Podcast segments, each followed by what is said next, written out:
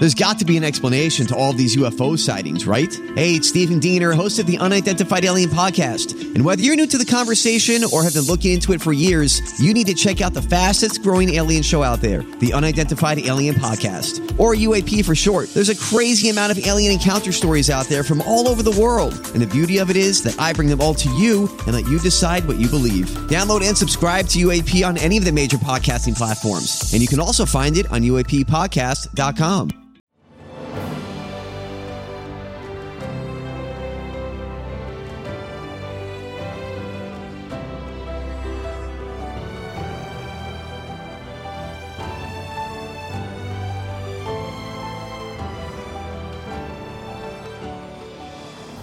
Welcome to the newest episode of Beyond the Fame with Jason Fraley. I'm your host, Jason Fraley, picking the brains of the top filmmakers, musicians, and artists of our time. Oscar week is officially upon us as the 95th Annual Academy Awards air live Sunday night on ABC. We're celebrating with a throwback to my 2016 interview with Emma Stone ahead of her Best Actress win for La La Land. Little did we know her name would cause an Oscar envelope gaffe when Moonlight won Best Picture, but La La Land was accidentally read. Are you going to talk in like a wacky radio voice? I know it's all news DC radio, but but you, it was 20 out 9. wah, wah, wah, wah, we're back. We're back. You can, you can start like that if Really? you want. I'm too embarrassed. No, Do it, come on. I'm on the spot. All right, all right. Emma Stone, star of La La Land. Thanks so much. Thank you. She just did a great uh, radio impression. Thank, oh, thank you. Really. old pro, old pro. Oh, bro. um, your movie knocked me out. It was awesome. I told Damien the same thing. It was it was fantastic. Um, you know, one of my favorite scenes is you know the coffee stand and you have the jacket on. That's actually Yeah. why I'm wearing this right now because there's, there's coffee all down. Really? No, not really. But yeah, did it in honor of you. But uh, did, did you have a sort of similar thing? You know, before Easy A, before Superbad, back then when you were you know a no name. Mm-hmm. Um, did you ever have any embarrassing coffee on the shirt kind of a story for an audition? I um I well I God I don't know if it was as specific as as the coffee down the shirt situation. I it's so funny because I've been trying to remember, you know, like my horrible audition stories because people are asking about bad audition Sure, sure, stories sure. for this movie and I and there's only a few that really stand out. What stands out for me more than anything is the periods of not getting auditions. Like the periods of really being ignored and like going on a bunch of auditions and you know getting rejected from all of those and then just like no one's calling you. No one wants you no to come in. yeah. And that was so brutal. That was probably the most brutal part is that feeling of like not even getting the chance Was there a moment where, you know, in the movie, that, that you, uh, there's a point where you sort of give up and you go back to the hometown? Was there ever a moment where it was close to that for you? there were moments where i really felt like it's time to give up but then never actually could bring myself to like get in the car and go home um, so yeah i mean i still i mean i still know the feeling What was your saving grace? Because in the movie, it's the Ryan Gosling car horn, you know? Yeah, exactly. annoying long car horn. What, what would that be for you? I really remember a moment when I was like, because I moved when I was 15, and my mom um, was out there with me for periods of it. And there was one time where I was just like crying on the floor of the apartment that we were renting, and I was like, I can't do it anymore. I can't do it. And she was b- excited, basically. She was like, ready to go home? Right. And I was like, I also can't do that. No, I can't go home. No, I have to keep going. Um, but it was almost like anyone saying like, "All right, well then you should just go home." Right. Was sort of my car horn, I guess, because that was the thing I just. Could not do and really faced with it. Isn't that the crazy? It's almost like the people you mentioned, your family was like, yes. It's like Yeah. the people that love you the most Of are, are, they're just, they, just, they don't want to see you get hurt. They don't want to see Yeah. you get your heart broken. I mean, in any situation. So, but um, but they they believed in me for sure. Like they never were like, "Don't do this." Obviously, I moved at 15, so they were incredibly supportive. But it was, yeah. Well, then, so if there's other people that were, are sort of, you know, in that space now, other actresses or filmmakers, you know, whatever, that, that you were then, how might these, just the, the signature song lyrics, you know, here's to the ones who dream. Yeah. Talk about how sort of, you know, that's going to be, your voice is going to be playing in their head after they leave the movie, that Oh, those jeez. lyrics. I'm sorry. well, the lyrics, I Yeah, understand. yeah, yeah. Um, But, uh, you know, how, how does that song and those that exact, you know, those lyrics sort of speak to their situation and how it might give them hope? to all of us, to to anyone, I think that is lives a creative life. It's a kind of um, it's a sort of insane existence in so many ways. It's the, I can't imagine living any other way than getting to be a creative person, but it's also so crazy making um, a lot of the time, and you're. I mean, you're hanging these hopes on sometimes things outside of you, or you're creating things and hoping people respond to them, or it's just. Putting I, yourself I don't know. I don't know yeah. that it has any any bearing on uh, how outwardly quote unquote successful you are um, in whatever you're choosing to do because I, I think all success is inward anyway and that's what that I think song is about. And, and music-wise, I mean, that's sort of the theme of that song. But when you step up and do that audition, um, you know, a lot of people maybe that maybe they didn't get up to Broadway and see you, and it was cabaret. Yeah. yeah. I think that'll be a pleasant surprise for people to, to hear you open up and sing. Oh yeah. oh, it'll be a surprise of some sort. it'll be a, it'll be a whatever adjective they choose. It'll be a pleasant. Oh man. But um, but yeah, no. So um, one of my favorite scenes too is when you guys are in the in the planetarium um, and you go up into the stars. Very Yeah. magical. Rebel without a cause, all that stuff. Um, in in Birdman, Mm-hmm. your character, could you do it for me? It wasn't. It was like a, and you look up, I'm not gonna do it right now. And you see you, you see floating in the stars. Um, what would that Birdman character think as she's watching them, Ryan and Emma, go into the stars in that moment in that movie? I don't know. I think she'd probably be pretty cynical about it. That movie was very cynical, a lot more than this, I guess. well, she was certainly. Yeah. Yeah, for sure, definitely. Talk about working with, because there's long single takes in both of them, you know, in both that. Talk about working with uh, directing styles of Alejandro Inarritu and Damien Chazelle. The differences in their direction. What's like the strength that they each bring? Um, well, I think bo- both of them have like incredibly clear visions. They're obviously both auteurs, so they're writing and directing their own stuff. Um, and I mean, there were a lot of those kind of single take feelings in, in La La Land as well, like, you know, long single takes that were choreographed and we rehearsed for a long time. And, um, and both movies have to do with actors in some way. So aside from all of those comparisons, um, they're totally different in terms of personality. Uh, equally passionate, but just very different guys. And although I think they'd get along very, very well. Working with Ryan Gosling. Yeah. Because I know you guys have, you know, some history that goes back in terms of uh, movie-wise, Crazy Stupid Love. Yeah. And all that. Love that movie. Yeah. One of the better rom-coms of this uh. Yay. Um, but uh, you know, uh, what's just what's what's that chemistry like for you guys, especially in that scene where that you know you have that argument at, in the Yeah. green light, you know, which is Yeah. like a vertigo thing. But it, I was amazed at how real that felt, how it sort of ratchets up, and you're both like kind of talking past each other, and you know, that's that's not really what ended out of your life. But you know, how do you how do you uh, what's it like working with him, and how do you mind a real argument like that? It felt real. There was a there's a very nice thing that Damien and and the other directors we've worked with have been open to, which is we really love to improvise. So it's I mean I think it helps when you from the very beginning from our first audition for Crazy Stupid Love, they had us improvise. So we sort of you very quickly get to know who you're working with, how generous they are, how much they're willing to, you know, play around with you or go to these kind of extreme places or not. And um, I think we both have a similar a similar love for that and and clicked in that way. So we were able to to utilize some of that in this.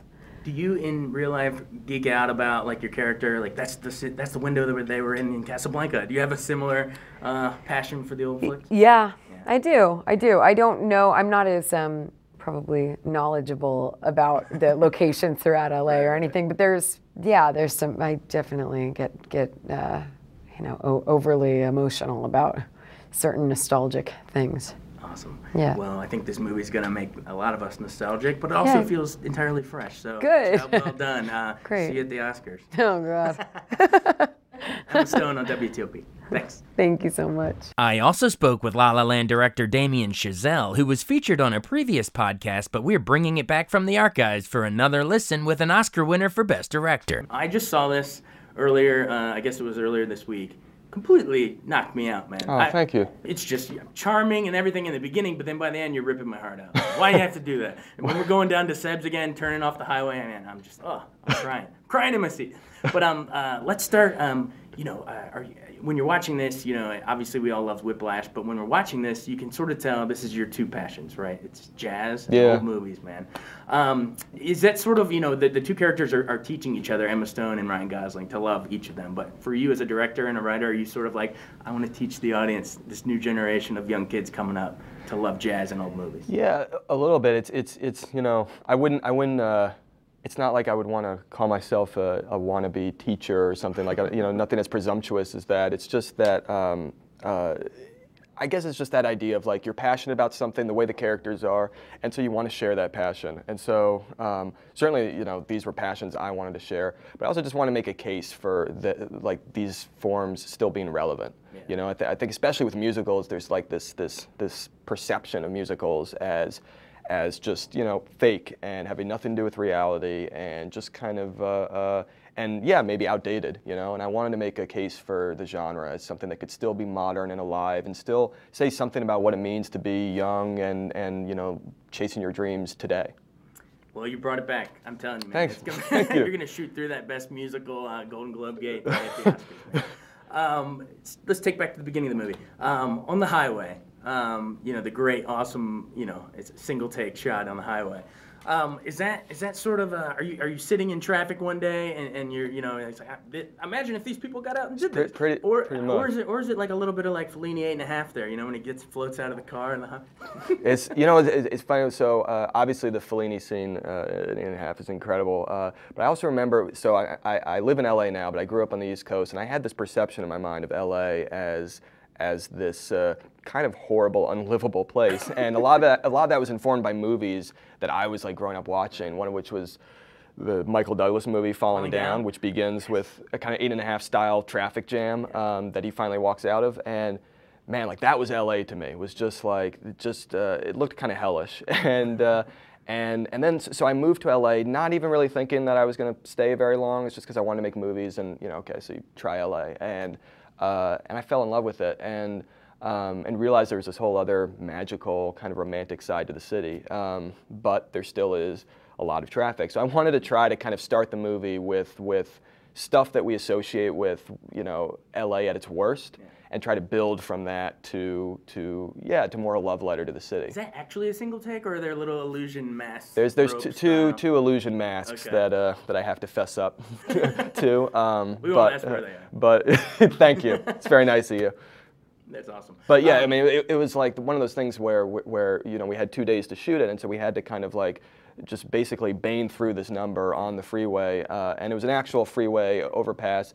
And uh, uh, but it was the whole time. It was kind of like you know shooting it and and being stressed out that we weren't going to be able to get it, but being also exhilarated and wondering, you know why can't more traffic jams uh, be like this? You know, hey, why not? People at WTOP will agree in DC, right? Right, everybody here. Um, awesome. I'm Bradley Trainer, and I'm Don McClain. We have a podcast called Blinded by the Item. A blind item is gossip about a celebrity with their name left out. It's a guessing game, and you can play along. The item might be like this: A-list star carries a Birkin bag worth more than the average person's house to the gym to work out. Pretty sure that's J Lo. And P.S. The person behind all of this is Kris Jenner LLC. We drop a new episode every weekday, so the fun never ends. Blinded by the item. Listen wherever you get podcasts, and watch us on the Blinded by the Item YouTube channel.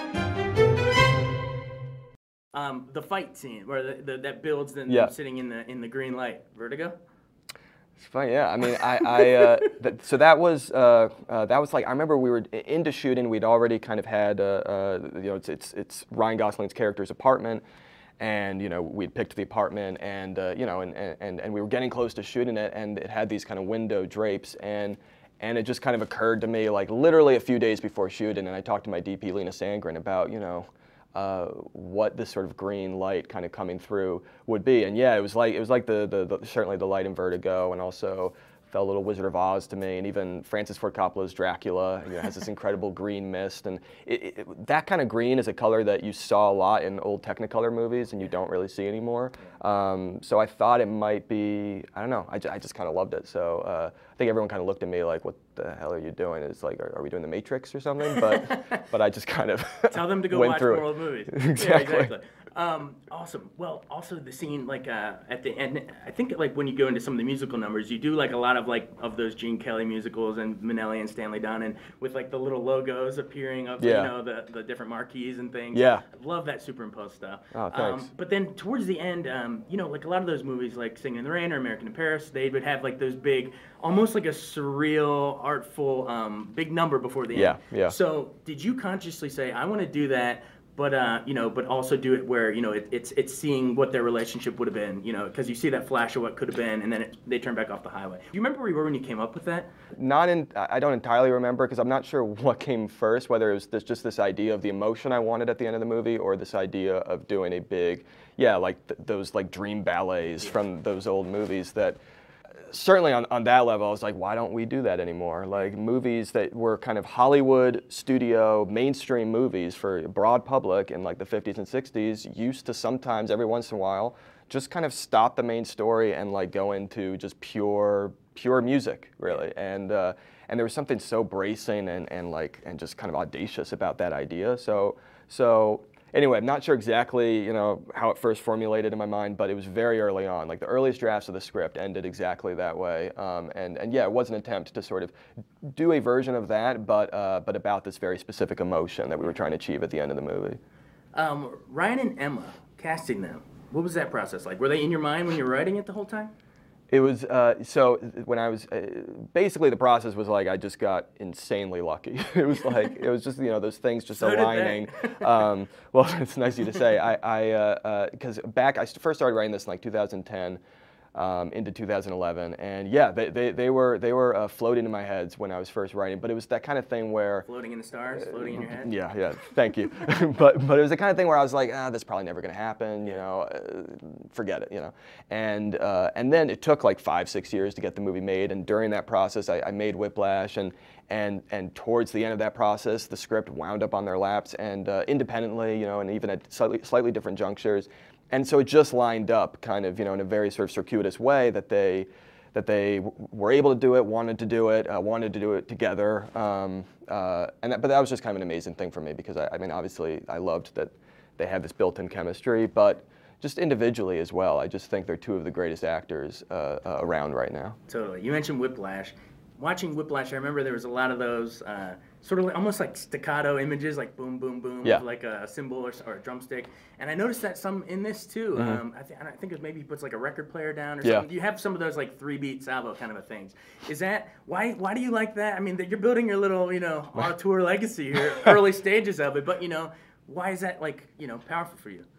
I, uh, it's hard to say. I just, I just like the feeling of it. I mean, I, I have, uh, you know, I'm working with the same editor, Tom Cross, who cut Whiplash, and, and he and I just have a, we have a shorthand, and we also have a shared love for just a lot of the same, a lot of the same movies and a lot of the same moments in movies, and really and and uh, too, you know? and yeah, I think so. I think it certainly started in Whiplash, and it was, it was that idea of like, how does the world feel like to a jazz musician, you know? And I was a jazz drummer myself, and so there was something about that kind of uh, where it's all about rhythm, right. you know, uh, rushing and, or and uh, you know, trying to lock right into the tempo, you know, yeah. and uh, uh, uh, but it's like, but that it was all about like the timing and the the the uh, just the sort of uh, kineticism of that. You know, I love that you can create, literally create a sense of music just through editing, even if there's no music on screen. Yeah. That, that was an idea I love, and it was an idea that was really important in this movie, that even when there was no music on screen, it needed to still feel musical at every right. moment. That's yeah. awesome. Yeah. Speaking of Whiplash, yeah, I know we get some nice little callbacks with J.K. Simmons there. I thought he was going to do the rushing or dragging to Ryan Gosling a couple times when he's firing him, but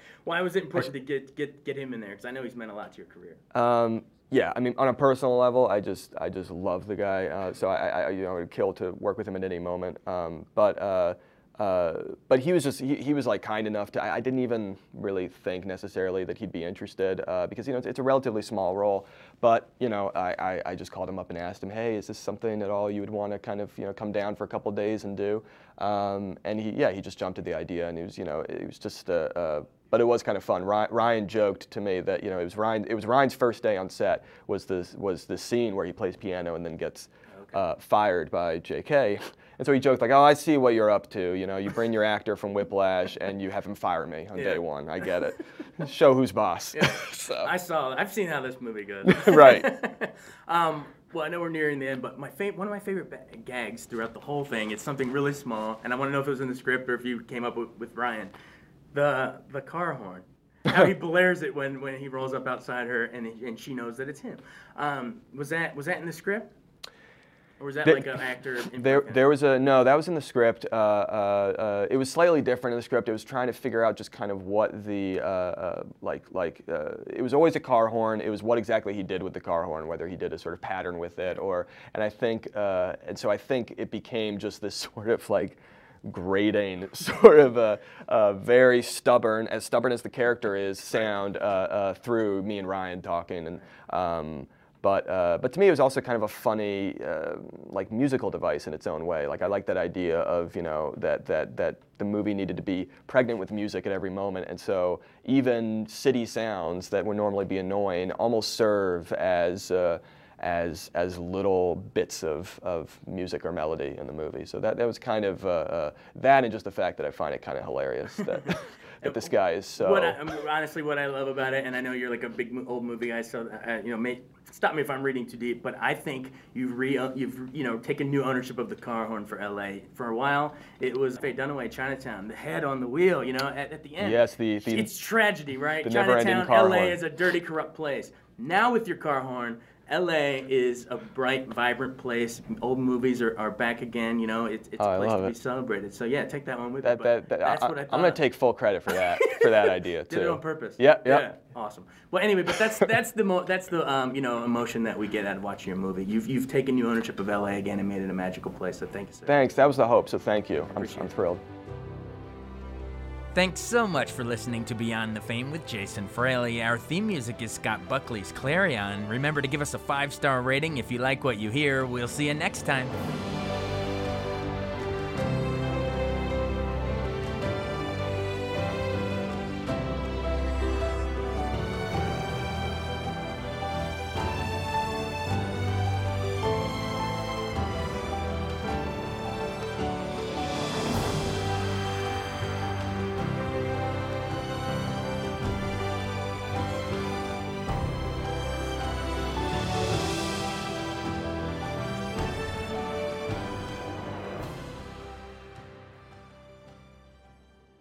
I wanted to take a second to tell you about an app I really enjoy. Living in the DC area is great, and Podcast DC gathers all of the local shows that I like all in one local app health, sports, local news, politics, and so much more. Podcast DC is the new local app with hundreds of DC area podcasts to choose from. I can earn exciting rewards just for listening and share the podcasts I love instantly. Available in the App Store or in Google Play, listen local with Podcast DC.